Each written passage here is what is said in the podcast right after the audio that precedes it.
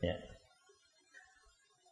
Assalamualaikum warahmatullahi wabarakatuh. Bismillahirrahmanirrahim.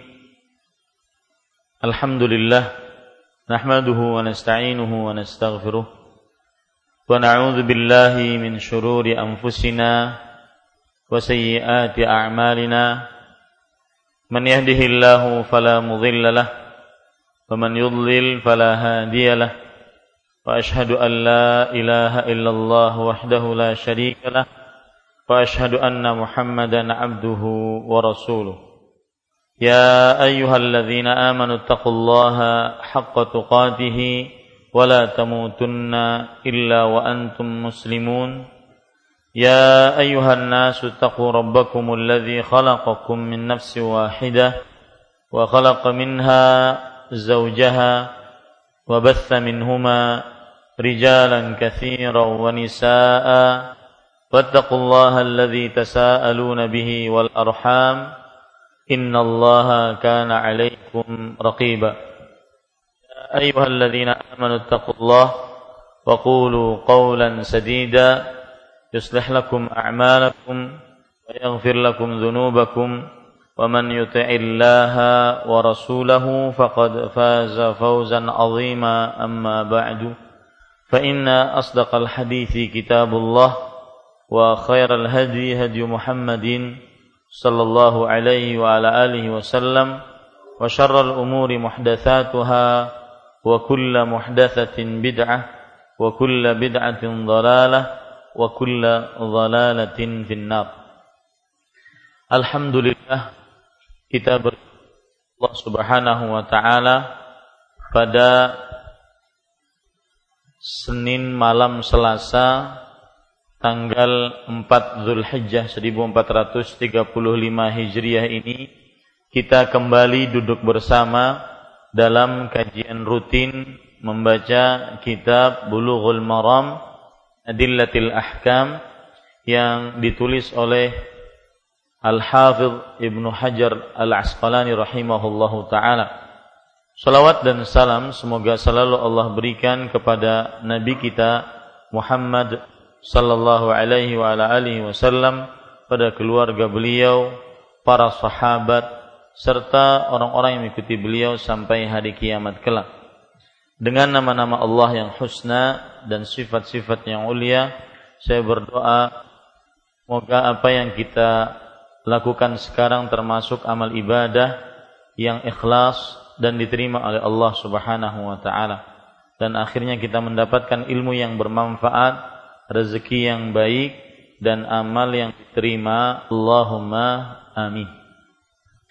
Bapak, Ibu, saudara-saudari yang dimuliakan oleh Allah, pada pertemuan sebelum ini kita sudah membahas sampai kepada hadis yang ke-45 dan pada hadis yang ke-44 dan 45 kita menyebutkan bahwa salah satu faedah dan faedah ter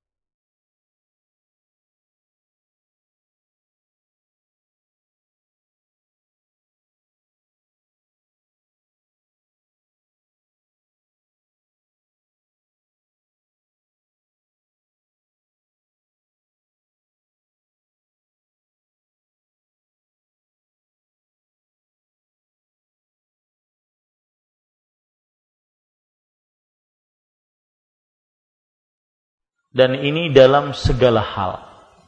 Jadi saya ingin menambahkan sedikit dan ini di dalam segala hal. Misalkan seseorang diharamkan untuk durhaka kepada kedua orang tua. Maka seluruh sarana yang menghantarkan kepada kedurhakaan kepada kedua orang tua diharamkan pula. Seperti seseorang menghina bapak orang lain. Maka bapak orang lain tersebut orang yang dihina bapaknya tadi akan menghina bapak kita. Karena kita lancang menghina bapak orang lain. Maka ini tidak boleh dalam agama Islam.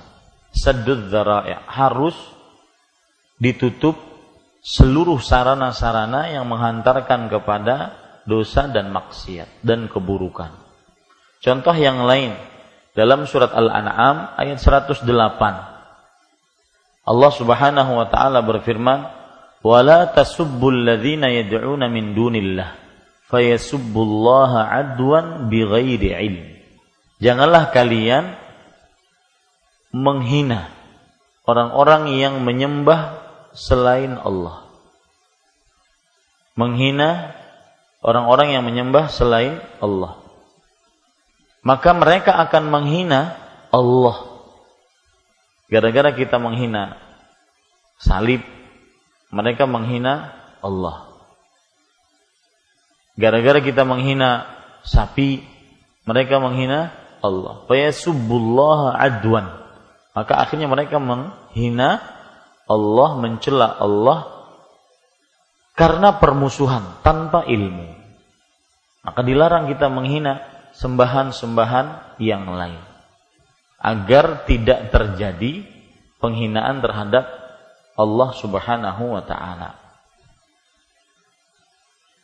Kemudian para ikhwan yang dirahmati oleh Allah Subhanahu wa taala, contoh yang lain seperti yang nanti kita akan baca dalam kitab nikah bahwa Nabi Muhammad Wasallam melarang seorang lelaki untuk menikahi seorang perempuan dan juga bibi perempuan tersebut. Perempuan dinikahi dan juga bibinya. Jadi laki-laki ini beristri dua, poligami. Yang pertama menikahi perempuan, Kemudian yang kedua menikahi bibi dari perempuan itu. Ya. Tidak diperbolehkan. Kenapa? Karena itu nanti menyebabkan terputusnya hubungan mahram antara si perempuan itu dengan bibinya. Nah, ini yang dilarang. Itu disebut dengan sadud darah. Jadi contoh banyak sekali dalam Islam seluruh sarana-sarana yang menghantarkan kepada keburukan dan dosa, maka berdasarkan hadis ini, wabaligh fil istinsyaq illa an takuna sa'iman. Sempurnakanlah dalam memasukkan air ke hidung kecuali ya, kecuali ini yang hukum saddud dzara'i, penutup seluruh sarana yang menghantarkan kepada keburukan, batalnya puasa, kecuali dalam keadaan kamu sedang berpuasa. Kalau sudah kita pahami itu, kita membaca hadis yang ke-46. Saya bacakan hadisnya. Wa an Uthman radhiyallahu anhu anna an-nabiy sallallahu alaihi wa ala alihi wasallam kana yukhallilu lihyatahu fil wudu. Akhrajahu at-Tirmidzi wa sahahahu Ibnu Khuzaimah. Dari Uthman radhiyallahu anhu bahwa Nabi Muhammad sallallahu alaihi wa ala alihi wasallam menyela-nyela jenggotnya ketika berwudu diriwayatkan oleh At-Tirmidzi dan disahihkan oleh Ibnu Khuzaimah. Poin pertama dari hadis ini, Utsman yang di dalam hadis ini adalah Utsman bin Affan. Utsman bin Affan radhiyallahu anhu dan biografi beliau sudah lewat sebagaimana beberapa hadis yang telah kita baca. Dan Utsman bin Affan radhiyallahu anhu salah satu pelajaran yang kita bisa ambil dari biografi beliau adalah beliau adalah orang yang sangat pemalu. Sebagaimana Rasulullah Shallallahu Alaihi Wasallam menutup aurat beliau di hadapan Utsman dan tidak menutup auratnya di hadapan Abu Bakar dan Umar. Kemudian ketika ditanya kenapa hal demikian, Nabi Muhammad Shallallahu Alaihi Wasallam menjawab, "Ala astahi min rajulin yastahi minhul malaikah." Apakah aku tidak malu terhadap seseorang yang para malaikat malu terhadapnya. Utsman bin Affan sosok sahabat Rasulullah sallallahu alaihi wasallam yang sangat pemalu. Dan sifat malu dalam Islam itu adalah sifat yang terpuji. Maka jika ada anak-anak kita pemalu, biarkan saja. Karena Nabi Muhammad sallallahu alaihi wasallam bersabda, "Al haya'u la ya'ti illa bi khair." Di riwayat Bukhari. Sifat malu tidaklah mendatangkan kecuali apabila ada di dalam bahasa Arab la ya'ti. Penafian. Peniadaan. Kemudian setelahnya ada istidra pengecualian. Maka ini menunjukkan kepada penekanan dan juga pengkhususan. Bahwasanya sifat malu tersebut benar-benar tidak mendatangkan kecuali kebaikan. Tidak ada yang ditimbulkan dari sifat malu kecuali kebaikan. Suatu ketika ada seorang seorang me, seorang lelaki menasehati saudaranya yang lelaki tentang malu. Kamu jangan malu, kamu harus berani, kamu jangan malu. Didengar oleh Rasulullah sallallahu alaihi wasallam. Maka Nabi Muhammad sallallahu alaihi wasallam bersabda, "Da'hu fa innal haya'a la yati illa fi khair." Biarkan dia. Biarkan dia punya sifat malu. Karena sesungguhnya sifat malu tersebut tidak mendatangkan kecuali kebaikan. Ya. Seperti uh, ucapan kita la ilaha illallah. Tidak ada sembahan yang berhak disembah kecuali Allah. Menunjukkan bahwasanya Allah satu-satunya yang berhak disembah. Sama la ya'ti illa bi khair. Sifat malu tidak mendatangkan kecuali kebaikan. Artinya yang diharapkan dari sifat malu hanya kebaikan. Hanya kebaikan. Tapi pada ikhwah sekalian, kemudian juga Utsman bin Affan radhiyallahu anhu salah satu pelajaran yang kita bisa ambil dari biografi seorang Utsman bin Affan adalah beliau sangat-sangat perhatian terhadap darahnya kaum muslim. Ketika orang-orang Khawarij datang dari Mesir ke kota Madinah ingin memberontak dan memang akhirnya memberontak Utsman bin Affan dan Utsman bin Affan akhirnya terbunuh akibat pemberontakan tersebut di rumahnya. Dengan dipenggal tangannya, kemudian juga beliau dalam keadaan berpuasa dan dalam keadaan membaca Al-Qur'an. Pada ikhwah, kalau ditanya atau kalau kita bertanya, mana para sahabat pada saat itu? Bukankah para sahabat harus membela Utsman bin Affan dari orang-orang Khawarij? Maka Para sahabat Nabi radhiyallahu anhum mereka mentaati perintah Utsman bin Affan yaitu jangan sampai para sahabat keluar sehingga terjadi pertumpahan darah di kota Madinah diakibatkan Utsman bin Affan. Nah, ini salah satu contoh seorang manusia yang sangat-sangat perhatian terhadap darah kaum muslim. Dan Rasulullah wasallam telah bersabda, la yazalu al-mu'minu fi fis fi fushatin min dini. Ma lam yusif dam, daman haraman atau daman haraman masih saja seorang muslim dia di dalam keleluasaan dalam agamanya. Artinya masih dapat ampunan Allah masih dapat jaminan surga. Selama dia belum terkena darah seorang muslim. Maka hati-hati di zaman yang sekarang orang sangat suka sangat mudah sekali menebas, membunuh, menyakiti. Maka seorang muslim masih saja dia dalam keleluasaan di dalam agamanya selama belum terkena darah yang haram. Ini beberapa pelajaran dari seorang Utsman bin Affan radhiyallahu anhu. Baik, lanjutnya kita membaca hadisnya, Utsman bin Affan radhiyallahu anhu meriwayatkan bahwa Nabi Muhammad sallallahu alaihi wasallam menyela-nyela jenggotnya. Dalam bahasa Arab yukhallil. Menyela-nyela itu yukhallil. Bagaimana sifat menyela-nyela? Ya, jika jenggotnya panjang, maka di dalam jenggot tersebut ah, jenggot yang panjang tersebut otomatis susah untuk terkena air karena jenggotnya panjang dan tebal. Dan ini jarang mungkin terjadi di eh, pada orang-orang Indonesia kecuali sebagian besar, sebagian kecil. Ya. Maka ini maksudnya adalah menyela-nyela di situ memasukkan kalau kita lihat ya, arti takhlil itu idkhalul asabi' fiha 'inda ghusliha. Memasukkan jari jemari ke dalam jenggot ketika membasuh jenggot tersebut. Jadi dibasuh kan, kemudian disela, dimasukkan, dibasuh, disela. Ya. dimasukkan jari jemari ke dalam jenggot tersebut. Untuk apa? Agar air masuk ke dasar dasar rambut dari jenggot tersebut. Ya. Jadi caranya mengambil air dengan satu telapak kemudian dibasuh jenggotnya lalu setelah itu disela. Itu namanya takhlil yaitu menyela-nyela jenggot ketika berwudu. Jenggot para ikhwan yang dirahmati oleh Allah dalam bahasa Arab al-lihyah. Wa huwa ma nabata 'ala al-lihyain wa huma 'azma al-wajh.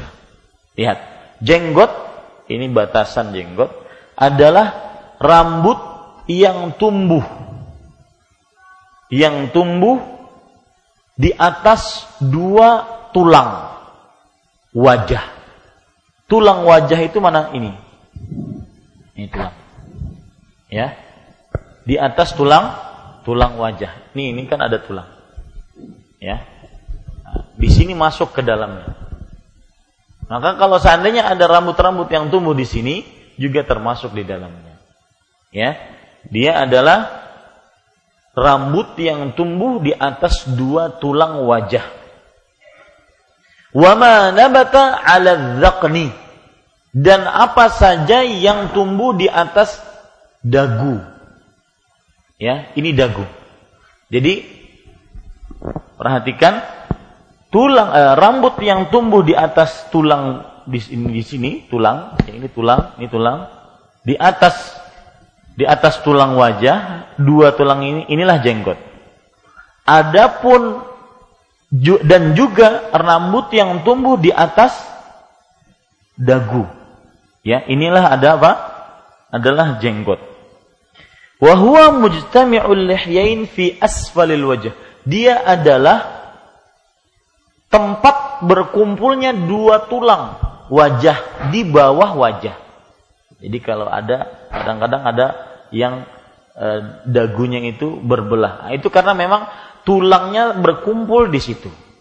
Nah, ini berarti ini termasuk janggut, ini termasuk janggut.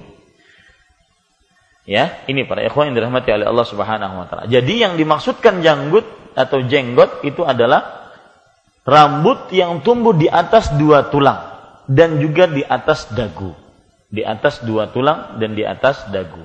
Berarti termasuk memotong jenggot apabila ada orang membersihkan yang di sini-sini. Ya, yang di sini. Nah, kemudian jangan terlalu suudzon dengan orang. Orang Indonesia itu susah untuk keluarnya. Ya, ya segini-gini aja jenggotnya mau diapain coba? Masa saya dituduh nggak mengambil jenggot? Ya, Ya ini para ikhwan yang dirahmati oleh Allah Subhanahu wa taala.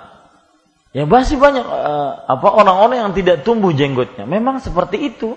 Mau diapain? Mau dipasang begitu? ya. Ini para ikhwah yang dirahmati oleh Allah Subhanahu wa taala. Kemudian Bapak Ibu saudara-saudari yang dimuliakan oleh Allah Subhanahu wa taala, kalau sudah kita pahami itu, makna makna dari menyela-nyela jenggot ketika berwudu, Berarti nanti kalau sudah selesai bab wudhu ini, saya akan runut. Dari mulai pertama sampai terakhir, hal-hal yang dilakukan ketika berwudhu. Sehingga kita benar-benar wudhunya itu sempurna. Termasuk di dalamnya menyela-nyela jenggot. Jadi, kalau kita berwudhu, basuh wajah, yang selama ini dilakukan adalah membasuh wajah. Betul? Tetapi di sana ada mengambil air baru untuk jenggot. Ya, kemudian kita selah. Nah, itu kan termasuk dari hitungan wudhu yang sempurna nantinya. Dengan menutup mata, apakah itu rukun, sunnah, atau wajib. Yang jelas itu adalah syariat yang disunnahkan ketika ketika berwudhu. Baik. Kemudian para ikhwas sekalian, kita ambil pelajaran dari hadis ini. Hadis ini para ulama mendalili bahwa disyariatkannya untuk menyela-nyela jenggot ketika berwudu. Tetapi harus dibedakan jenggot yang mana. Jenggot yang di sela-sela adalah jenggot yang tebal dan panjang. Adapun saya imprit Aduh, saya di sela-sela kayak apa menyela-nyela pian. ya. Kalau seandainya jenggotnya yang panjang dan tebal, maka itulah yang pantas untuk di sela-sela. Ini para ikhwas sekalian dirahmati oleh Allah. Jadi pelajaran pertama, hadis ini merupakan dalil disyariatkannya menyela-nyela jenggot bagi yang jenggotnya tebal ketika berwudu. Kemudian pelajaran kedua, menyela-nyela jenggot hukumnya hanya sunnah. Buktinya Nabi Muhammad Sallallahu Alaihi Wasallam tidak selalu menyela-nyela jenggot. Perhatikan, kana yukhallilu. Kana fi'il madhi naqis. Jika setelahnya fi'il apa? Mohon maaf, mohon kalau ada yang nggak paham. Karena adalah kata kerja lampau yang kurang. Kalau setelah kana itu ada kata kerja mudhari' maka menunjukkan kepada tikror dan kasrah. Banyak dan terus diulang-ulang. Tetapi tidak selalu. Ya. Ini kan lihat hadisnya kan di situ ada kana yukhallilu. Ya kan? Kana yukhallilu.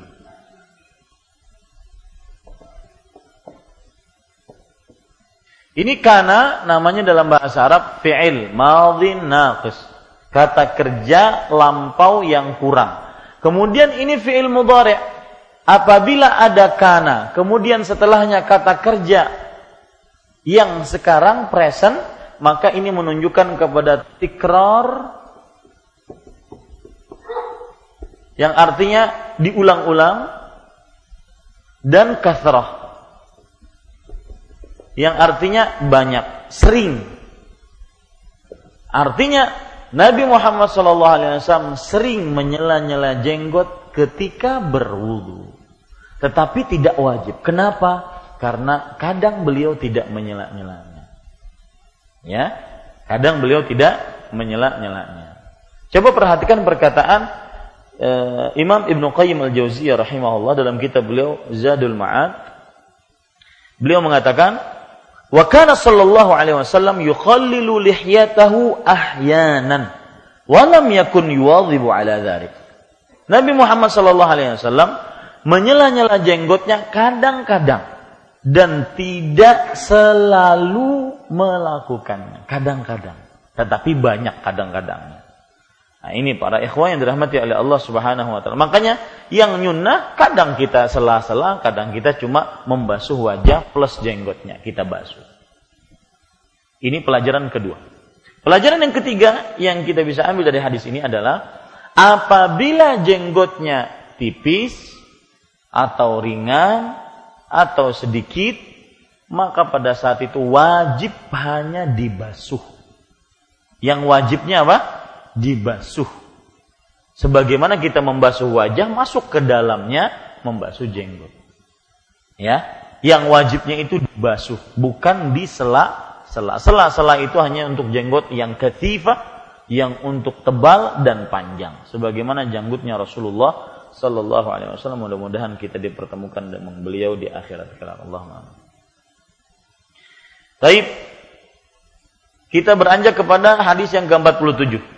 Wa an Abdullah bin Zaid radhiyallahu anhu maqal أن النبي صلى الله عليه وعلى آله وسلم أتى بثلثي مد فجعل يدلك ذراعيه أخرجه أحمد وصححه ابن خزيمة dari Abdullah bin Zaid radhiyallahu anhu dia berkata bahwa Nabi Muhammad sallallahu alaihi wasallam diberikan dua per tiga mud, dua per tiga mud.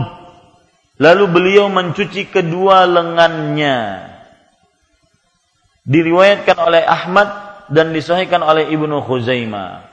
Bapak Ibu saudara-saudari yang dimuliakan oleh Allah, sebelum saya membaca menjelaskan hadis yang ke-47 ini, maka perhatikan hadis yang 46 saya belum menyebutkan tentang uh, derajat hadisnya. Hadisnya sahih.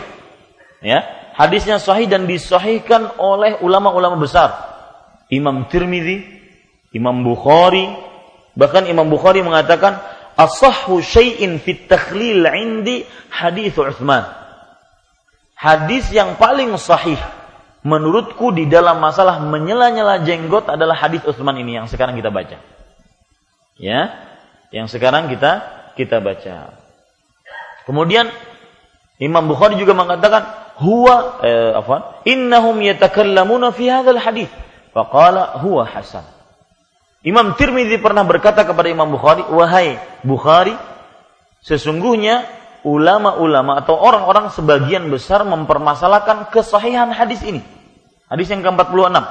Maka Imam Bukhari mengatakan huwa hasan. Dia adalah hadis yang hasan. Hasan yang dimaksudkan oleh Imam Bukhari adalah dia adalah hadis yang sahih. Karena istilah Bukhari di dalam hasan adalah hadis sahih. Kemudian ada lagi yang mensahihkan hadis ini di antaranya Imam Ibnu Hibban, Ibnu Khuzaimah, Al-Hakim, Ibnu Mulaqqin. Ini salah satu ulama hadis Ibnu Mulaqqin. Beliau mengatakan, "Fahada ifna asyara syahidan li hadis Utsman radhiyallahu anhu, fa kaifa la yakunu sahihan wal a'immatu qad sahahuhu." Ini adalah 12 saksi terhadap hadis ini. Terhadap hadis Utsman Kok bisa? Bagaimana bisa tidak sahih?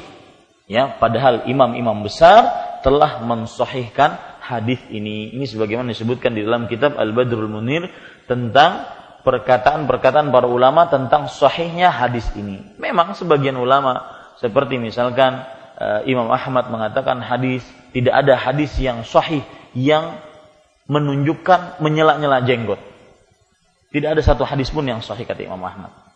Makanya akan tetapi wallahu alam pendapat Imam Ahmad tersebut pendapat yang marjuh, pendapat yang lemah atau pendapat beliau maksudnya adalah selain hadis Utsman tidak ada hadis tentang menyela-nyela jenggot yang sahih. Yang jelas hadisnya sahih, tidak ada keraguan di dalamnya wallahu alam. Kemudian hadis yang ke-46 dari Abdullah bin Zaid radhiyallahu anhu Bapak Ibu, saudara-saudari yang dimuliakan oleh Allah Subhanahu wa taala,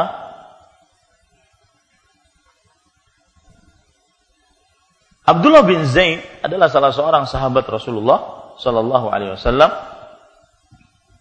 Kalau tidak salah, beliau ini adalah anaknya dari Zaid ibnu Usama. Zaid ibnu Usama radhiyallahu anhu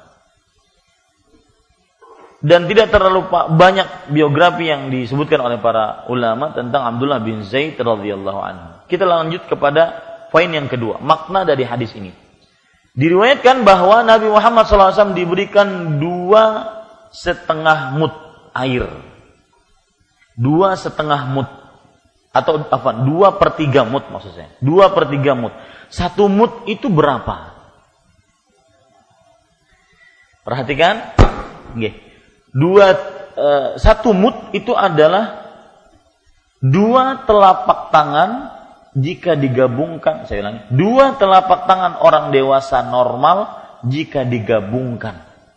Kemudian dia menangguk dengan dua telapak tangan tersebut airkah atau e, beraskah gandumkah maka itulah satu satu mut berarti dua per tiga mut tidak sampai tidak sampai ini. Ya, dua per tiga mut tidak sampai dua telapak tangan orang dewasa normal. Ya. Taib. Kemudian para ikhwas sekalian, para ulama bersepakat bahwasanya al-muddu rub'us sa'. Satu sa' itu empat perempatnya mut. Satu sok empat perempatnya mud. Artinya satu sok itu empat kali dua telapak tangan orang dewasa normal. Ya, satu sok empat kali dua telapak tangan orang dewasa normal. Ini satu sok. Nah, kenapa nanti? Karena kita akan berbicara tentang Nabi Muhammad SAW. Beliau pernah mandi dengan satu sok satu sok. Mandi dengan satu sok. Empat kali ini. Nanti insya Allah pekan depan saya akan perhatikan liternya itu berapa. Ya kita akan secara detil liternya itu berapa. Kita ingin tahu. Karena ada riwayat yang berbunyi dari Anas bin Malik, karena Nabi sallallahu alaihi wasallam yatawaddau bil mud. Beliau berwudu dengan satu mud. Ini kira-kira satu mud enggak? Kira-kira. Hah? Kurang. Kurang. Tangan ulun kurang kalau tangan pian ganal-ganal. Ya. Nabi Muhammad sallallahu alaihi wasallam berwudu dengan satu mud dan wa yaghtasilu bis-sa' ila khamsati amdad. Dan beliau mandi dengan satu sok. Satu sok. Sampai kepada lima mud. Kita katakan satu sok itu sama dengan berapa? Satu sok sama dengan berapa? Satu sok sama dengan empat mud. Satu mud sama dengan ya, dua telapak tangan orang dewasa normal. Ya, berarti sedikit sekali.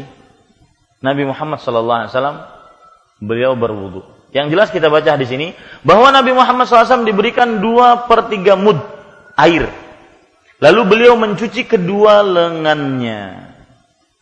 Beliau mencuci kedua lengannya. Ya, ini ini eh, terjemahannya kurang tepat. Ya, beliau mencuci bukan mencuci, dicoret mencucinya. Beliau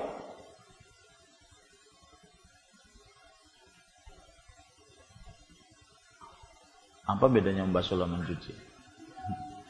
Beliau memijat mijat kedua tengah lengannya. Memijat-mijat kedua lengannya.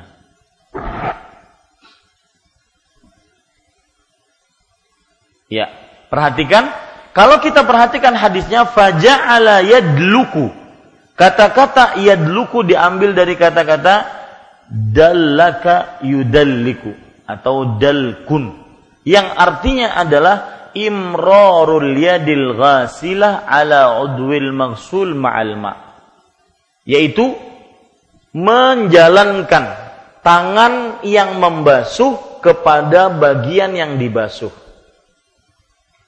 Kalau disiram atau dibasuh cuma kita kita tuang.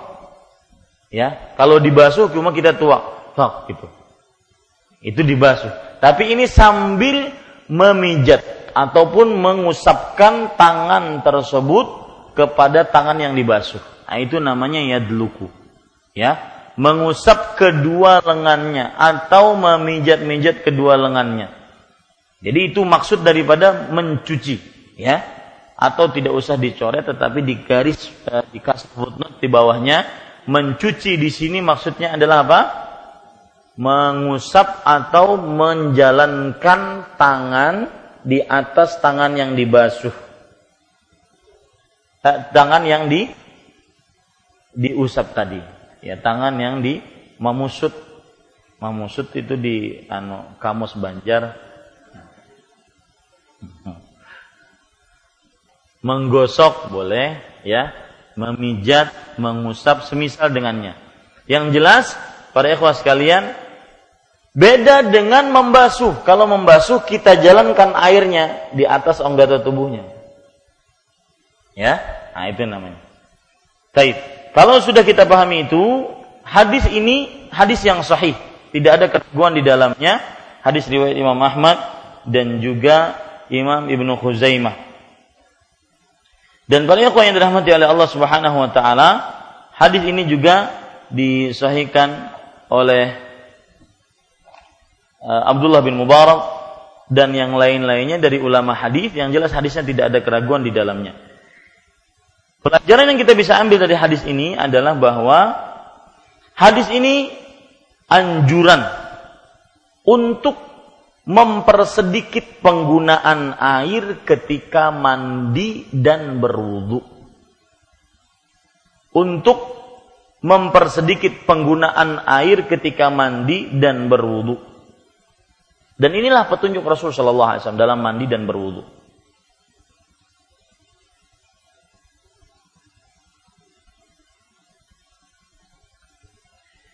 Pelajaran kedua. Tetapi hadis ini bukan batasan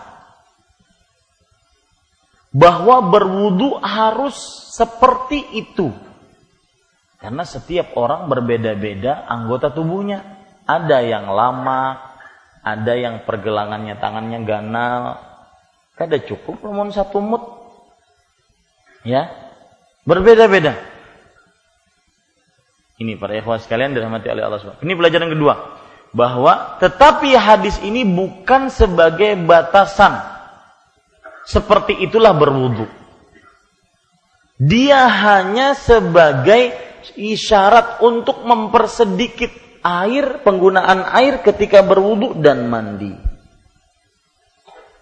Pelajaran ketiga, yang dilarang dalam berwudu adalah terlalu berlebih-lebihan dalam berwudu. Sebagaimana dalam sebuah hadis riwayat Imam Abu Daud dari Abdullah bin Mughaffal radhiyallahu anhu, "Innahu sayakunu fi hadhihi ummati qaumun ya'tadduna fit tuhur wad du'a. Sesungguhnya akan ada dari umat ini orang-orang yang terlalu berlebih-lebihan di dalam bersuci dan berdoa. Azan dulu. Ya, silakan.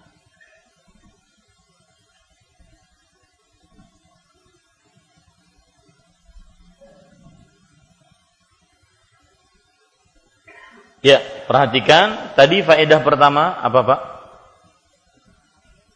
Anjuran untuk me mempersedikit air yang dipakai ketika mandi dan berwudu. Faedah yang kedua apa? Tetapi hadis ini bukan batasan berwudu harus seperti itu. Faedah yang ketiga apa? Yang dilarang adalah berlebih-lebihan. Bahkan ada perkataan Imam Nawawi yang menarik. Perhatikan baik-baik. Beliau mengatakan dalam kitab beliau Al-Minhaj Syarah Muslim, Syarah Nawawi ala Sahih Muslim, ajma'al ulama ala an afan ajma'al ulama'u ala nahyi 'anil israfi fil ma walau kana ala syati'il bahr. Subhanallah. Para ulama bersepakat akan larangan berlebih-lebihan di dalam penggunaan air meskipun di samping lautan atau di tepi lautan. Lihat. Sampai segitunya penekanannya dilarang-larang, dilarang berlebih-lebihan. Artinya berlebih-lebihan itu bukan karena airnya, air ada atau tidak tidak ada maka dianjurkan untuk mempersedikit. Tetapi karena memang larangan untuk berlebih-lebihan ketika ber berwudu. Ini faedah yang ketiga.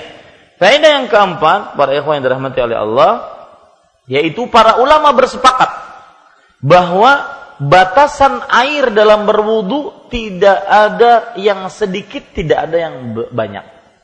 Saya ulangi. Para ulama bersepakat batasan air dalam berwudu tidak ada batasan tertentunya. Jadi paling sedikit berapa, paling banyak berapa nggak ada. Ya. Lihat perkataan Imam Nawawi rahimahullah taala, ajma'al muslimun ala anna al-ma'a yujzi alladhi yujzi fil wudu'i wal ghusli ghairu muqaddar bal yakfi fihi al-qalil wal kathir idza wujida syartul ghusli wa huwa jarayanul ma'i 'alal a'dha. Perhatikan, para ulama bersepakat bahwa air yang sah dipakai berwudu dan mandi tidak terdapat batasan. Artinya sedikit atau banyaknya nggak ada batasnya. Akan tetapi cukup di dalamnya sedikit dan banyak. Jika terdapat syarat pembasuhan yaitu berjalannya air atau mengalirnya air di atas anggota-anggota wudhu. selama bisa mengalir di atas anggota-anggota wudhu, maka itu bisa sah digunakan berwudhu. Jadi tidak ada batasan sedikit air, paling sedikit satu ini misalkan, satu gelas ini, paling banyak uh, apa sekian, tidak ada.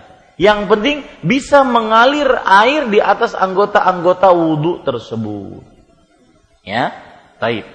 Kemudian pada ikhwan yang dirahmati oleh Allah Subhanahu wa taala, Pelajaran selanjutnya yang kita bisa ambil dari hadis ini juga adalah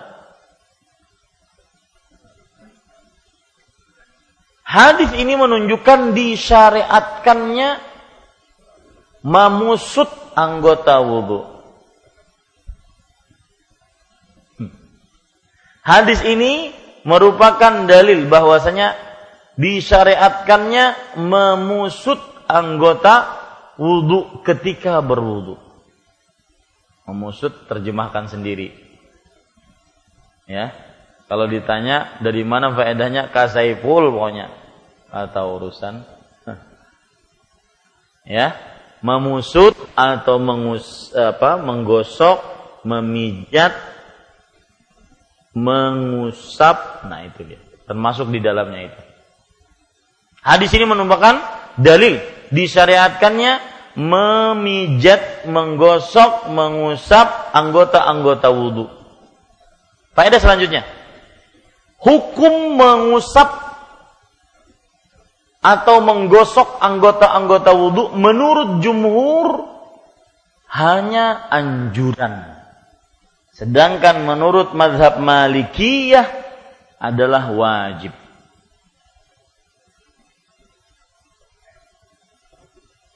Menurut jumhur adalah hanya anjuran. Adapun menurut mazhab Malikiyah hukumnya wajib. Pendapat yang paling kuat adalah pendapat jumhur. Karena di dalam Al-Quran Allah subhanahu wa ta'ala hanya memerintahkan untuk membasuh. Ya ayuhalladzina amanu idza qumtum ila salati faghsilu wujuhakum. Wahai orang-orang yang beriman, jika kalian ingin mendirikan sholat maka basuhlah wajah-wajah kalian. Tidak disebutkan di situ basuh sambil mengusut-musut wajah, enggak. Basuh. Artinya mengalirkan air ke wajah. Asal terkena air, eh, eh, asal terkena wajah terkena air maka itu sudah masuk ke dalam membasuh. Ya. Makanya pada ikhwas sekalian, yang diwajibkan adalah membasuh, bukan memusutnya. Makanya hukum yang paling kuat adalah yang dipendapatkan oleh jumhur, yaitu memusut anggota tubuh hanya apa? Hanya anjuran saja. Tapi pada ikhwan yang dirahmati oleh Allah Subhanahu wa taala. Faedah terakhir, tetapi jika airnya sedikit dan tidak akan sampai air ke anggota-anggota tubuh tanpa memusut, maka wajib memusut. Saya ulangi. Tetapi jika airnya sedikit, misalkan ulun berwudu dengan ini atau setengah dari ini, boleh nggak berwudu setengah dari ini? Dari mana kita tahu tadi faedah tadi bahwa tidak ada batasan. Nah, itu faedahnya Pak. Dalam pelaksanaan sehari-hari. Oh, masa wudhu segelas ya? Siapa melarang? Karena tidak ada batasan. Sedikit atau banyaknya air wudhu tersebut. Yang dua kulah itu ya Ustaz? Yang dua kulah kan kita membicarakan tentang najis atau tidak najisnya air. Paham ya? Beda dengan permasalahan ini. Baik. Kalau saya mempunyai air setengah gelas ini, saya gunakan untuk berwudhu otomatis kalau hanya menggunakan membasuh tanpa memusut, maka tidak akan sampai. Maka pada saat itu pakai kaedah mala yatimmu bihil wajib bahwa wajib. Artinya yang tidak sempurna sesuatu eh, yang tidak sempurna sebuah kewajiban kecuali dengannya maka dia adalah wajib. Artinya kalau kita tidak usap gosok, pijat, maka tidak akan tidak akan kena karena airnya sedikit. maka berarti menggosok, mengusap, memusut pada saat itu apa? Wajib. Paham? Saya ulangi. Faedah terakhir. Jika airnya sedikit dan tidak mengalir ke seluruh anggota tubuh kecuali dengan memusut, maka memusut apa? Wajib. Ini para ikhwan yang dirahmati oleh Allah Subhanahu wa taala. Permasalahan tadi yang saya singgung bahwa tidak ada batasan sedikit air atau banyak air dalam berwudu itu penting sekali ketika kita di dalam perjalanan. Di atas pesawat, eh, kada di atas pesawat, di atas pesawat gugur. Di dalam ketika di pesawat ya. Nah, itu penting sekali bahwasanya airnya sedikit saat tidak ada batasan, harus berwudu. Selama ada air jangan mengambil mubdal. Jangan mengambil badil. Uh, gantiannya yaitu tayamum. Karena masih ada Nah, ada pertanyaan, Pak. Terakhir sebelum kita sholat. Karena setelah ini mungkin uh, atau sebelum sholat ada pertanyaan nanti karena setelah ini kita mau rapat. Uh, perhatikan baik-baik sebentar. Ada pertanyaan. Kalau saya punya setengah gelas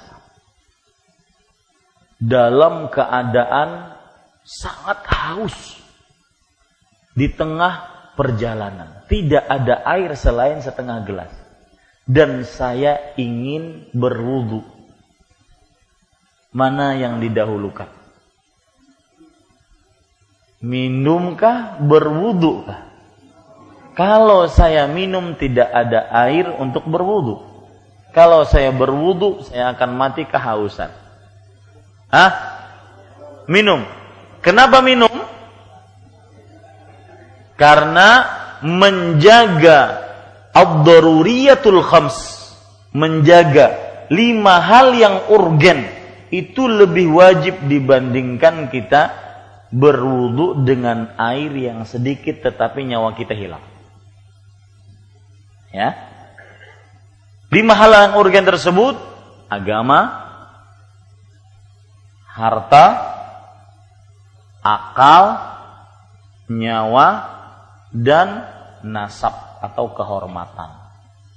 Itu lima hal urgen. Apa saja yang merusak lima hal urgen yang disebut dengan ad-daruriyatul khams, maka diharamkan dalam Islam. Anda tahu tidak tahu dalilnya pasti haram.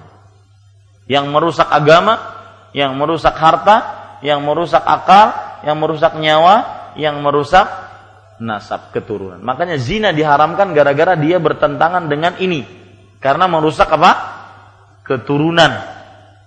Makanya khomer diharamkan karena merusak akal.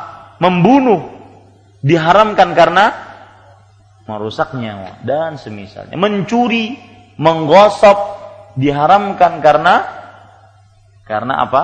Karena merusak harta dan semisalnya. Wallahu alam Sallallahu Nabi Muhammad walhamdulillahi rabbil alamin. Sebelum kita sholat, jika ada pertanyaan, satu, dua, tiga, empat. Silakan. Nah. Menghemat. Iya, bisa. Menghemat. Ya. Menghemat air. Betul, bisa juga diganti dengan itu. Jazakallah khair atas masukannya. Ada yang lain? Nah, Bapak. Ini Bapak nih, nih. Ya, tafadhol. Assalamualaikum warahmatullahi wabarakatuh. Waalaikumsalam warahmatullahi uh, Bila airnya tadi pas pada saat kita menggosok tadi kering di tengah jalan, apa perlu kita tambahkan lagi dalam artian dua pertiganya tadi? Iya. Yeah. terbatas. Nah, terus pada saat kita berwudu kan kering, kering di tengah jalan. Tidak mengapa.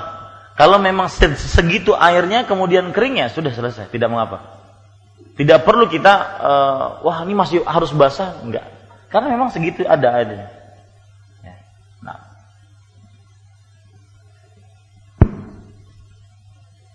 Tafadhol.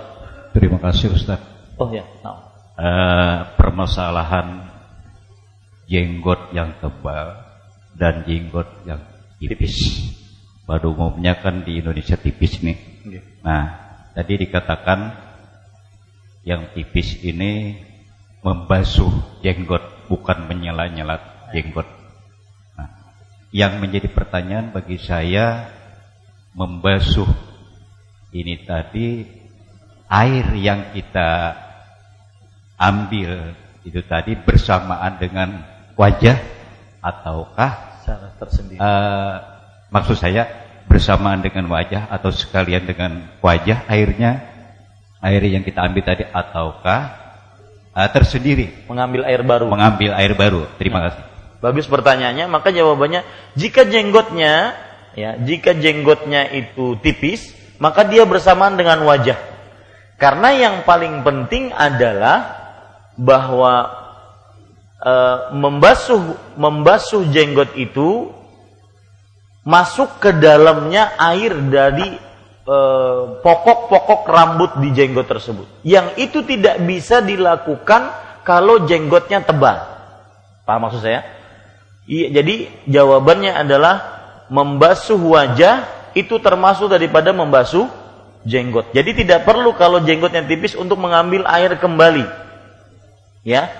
Karena yang dimaksudkan dengan menyela-nyela kemudian sebelumnya kita mengambil air yang baru, kalau jenggotnya tebal itu adalah ditakutkan kalau jenggotnya tebal dia tidak masuk ke dalam uh, uh, pokok-pokok rambut, usul-usul dari ra, rambut tersebut. Nah, jadi tidak perlu kalau seandainya jenggotnya tipis, tidak perlu untuk mengambil air yang baru untuk membasuhnya.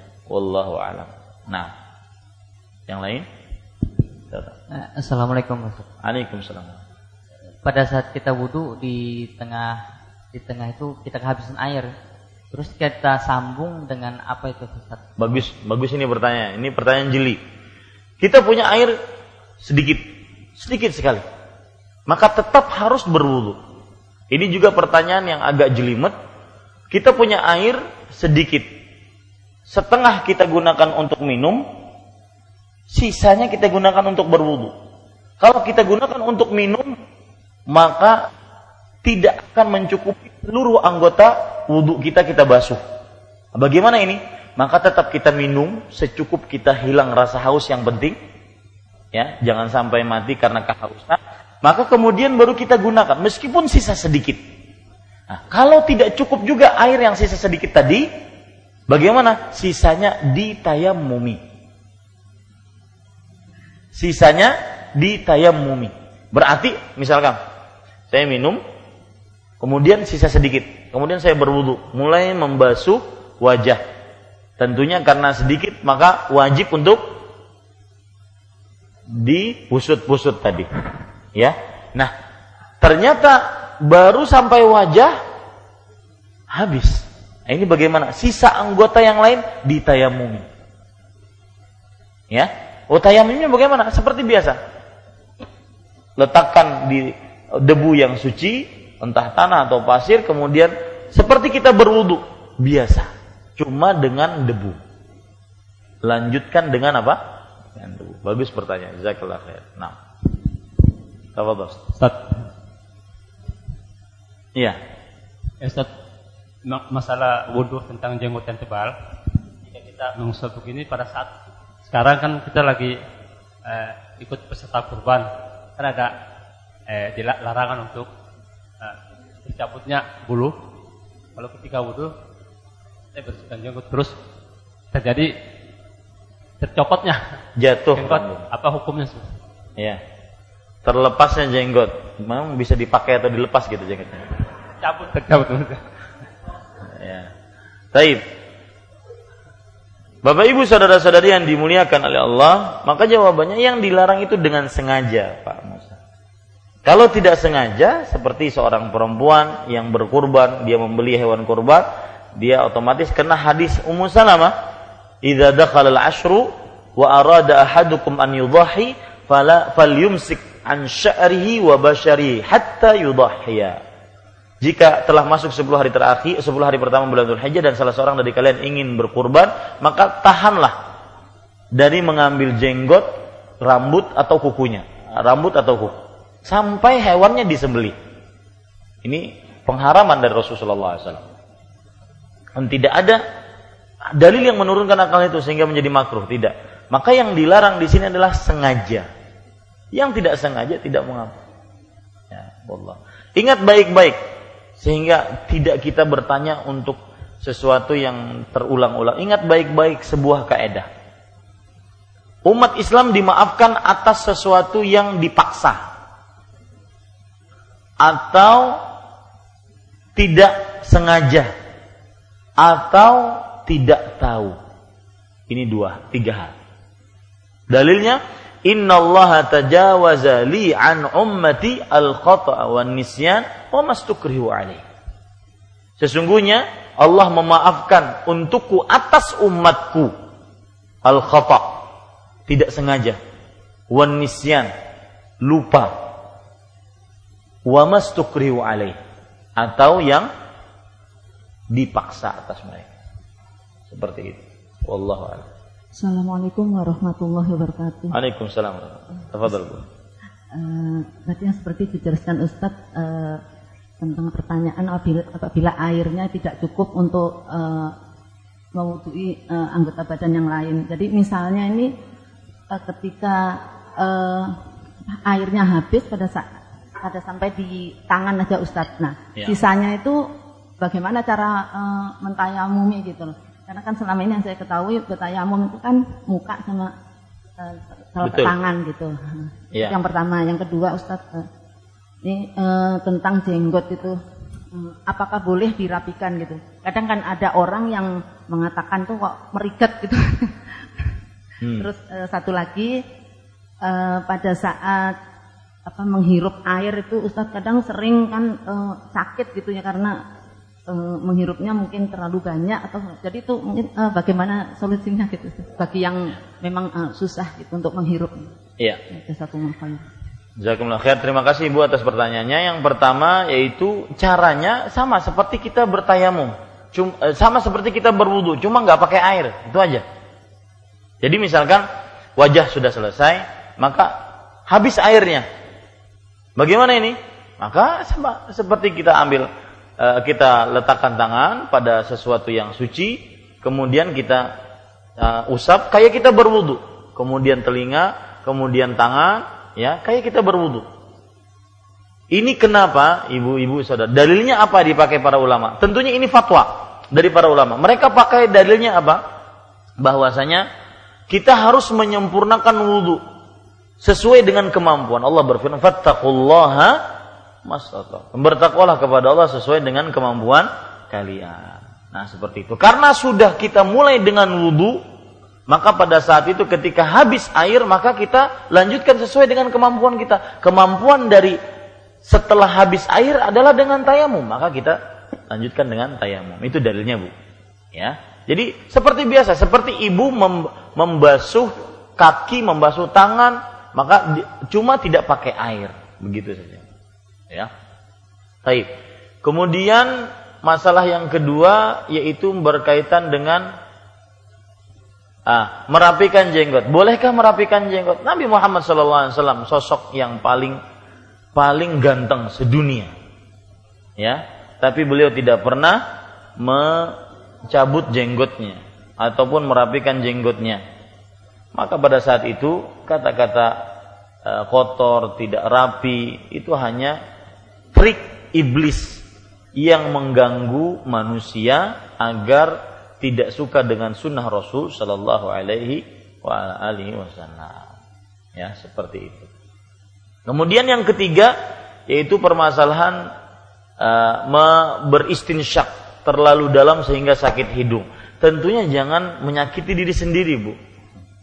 Ya, ia memasukkan air ke hidung bersungguh-sungguh, tetapi kemudian dikeluarkan dan sampai buat kita kita sakit ya seperti itu uh, dilatih agar tidak tidak sakit. Tetapi tetap bersungguh-sungguh memasukkan air ke hidungnya. Ya cukup kiranya uh, ini pelajaran selesai. Uh, ada satu lagi silahkan uh, terima kasih Ustadz. Nih pertanyaan titipan dari kawan-kawan di kantor Pak Ustadz. Ya ibu-ibu uh, biasanya di kantor tuh uh, sering melakukan perjalanan jauh bisa sampai seharian pulang pagi. Kadang-kadang ibu-ibu ini katanya pernah berdiskusi lawan, lawan kita itu uh, ketika melakukan salat tuh kadang-kadang rasa kada bersih baju ini Ustaz. Baik pakaian dalamnya, sedangkan untuk berganti itu kada bisa Jadi dalam perjalanan itu bisa sampai pagi berapa pulang sampai tengah malam baru sampai ke Banjarmasin itu gimana tentang sholatnya kalau merasa tidak bersih itu harus bagaimana gitu? Ya, perhatikan baik-baik. Ada kaidah kak bahwasanya la yuzalu bisyak. Sebuah keyakinan tidak boleh dihilangkan dengan keraguan-raguan. Yang ragu-ragu Rasulullah SAW bersabda, "Da' ma yaribuka ila ma la yaribuk." Tinggalkan sesuatu yang meragukanmu kepada sesuatu yang tidak meragukanmu. Kalau ditanya, "Bu, ini baju pian suci kada?" Suci, tapi ragu-ragu. Nah, berarti yakinnya mana? Suci. Kalau ditanya, "Bu, ini baju pian suci tidak?" Najis, tapi ragu-ragu suci. Mana yang yakinnya? Najis. Nah, seperti itu. Jadi ingat ya, kita itu ketika beribadah bukan berarti tidak diganggu iblis. Salah satu gangguan iblis adalah disebutkan oleh Imam Ibnul Jauzi. Bukan Imam Ibnu Qayyim, Ibnul Jauzi dalam kitab beliau Talbis Iblis. Ya. Yaitu e, kerancuan dari iblis. Pembuatan rancu dari iblis. Salah satunya adalah membuat orang ragu-ragu ketika beribadah. Ya seperti itu tadi dibuat orang ragu-ragu, jangan-jangan ini kotor, padahal tidak najis, tidak ada yang najis. Kecuali kalau seandainya memang dia yakin bahwasanya kotor atau najis, najis ya yang penting-penting, maka pada saat itu dia harus menggantinya. Tidak bisa tidak. Karena tidak boleh dengan sengaja dia tahu, dia yakin bahwasanya pakaian itu najis, dia sengaja untuk memakainya dalam perihal sholat. Tidak boleh itu. Karena salah satu syarat sahnya sholat adalah memakai pakaian yang suci dalam keadaan dia sengaja memakainya. Kalau seandainya dia tidak sengaja memakai pakaian yang najis, maka pada saat itu kalau dia tahunya setelah sholat sah sholatnya. Kalau dia tahunya di tengah-tengah sholat maka dibatalkan sholatnya. Cukup kiranya. Subhanakallah bihamdika asyhadu an la ilaha illa anta astaghfiruka wa atubu ilaik. Wa sallallahu Muhammad walhamdulillahi rabbil alamin. Wassalamualaikum warahmatullahi wabarakatuh. Pengumuman mulai malam ini haram hukumnya mandak mobil lawan motor di depan masjid. Haram. Dalilnya apa? Dalilnya mengganggu.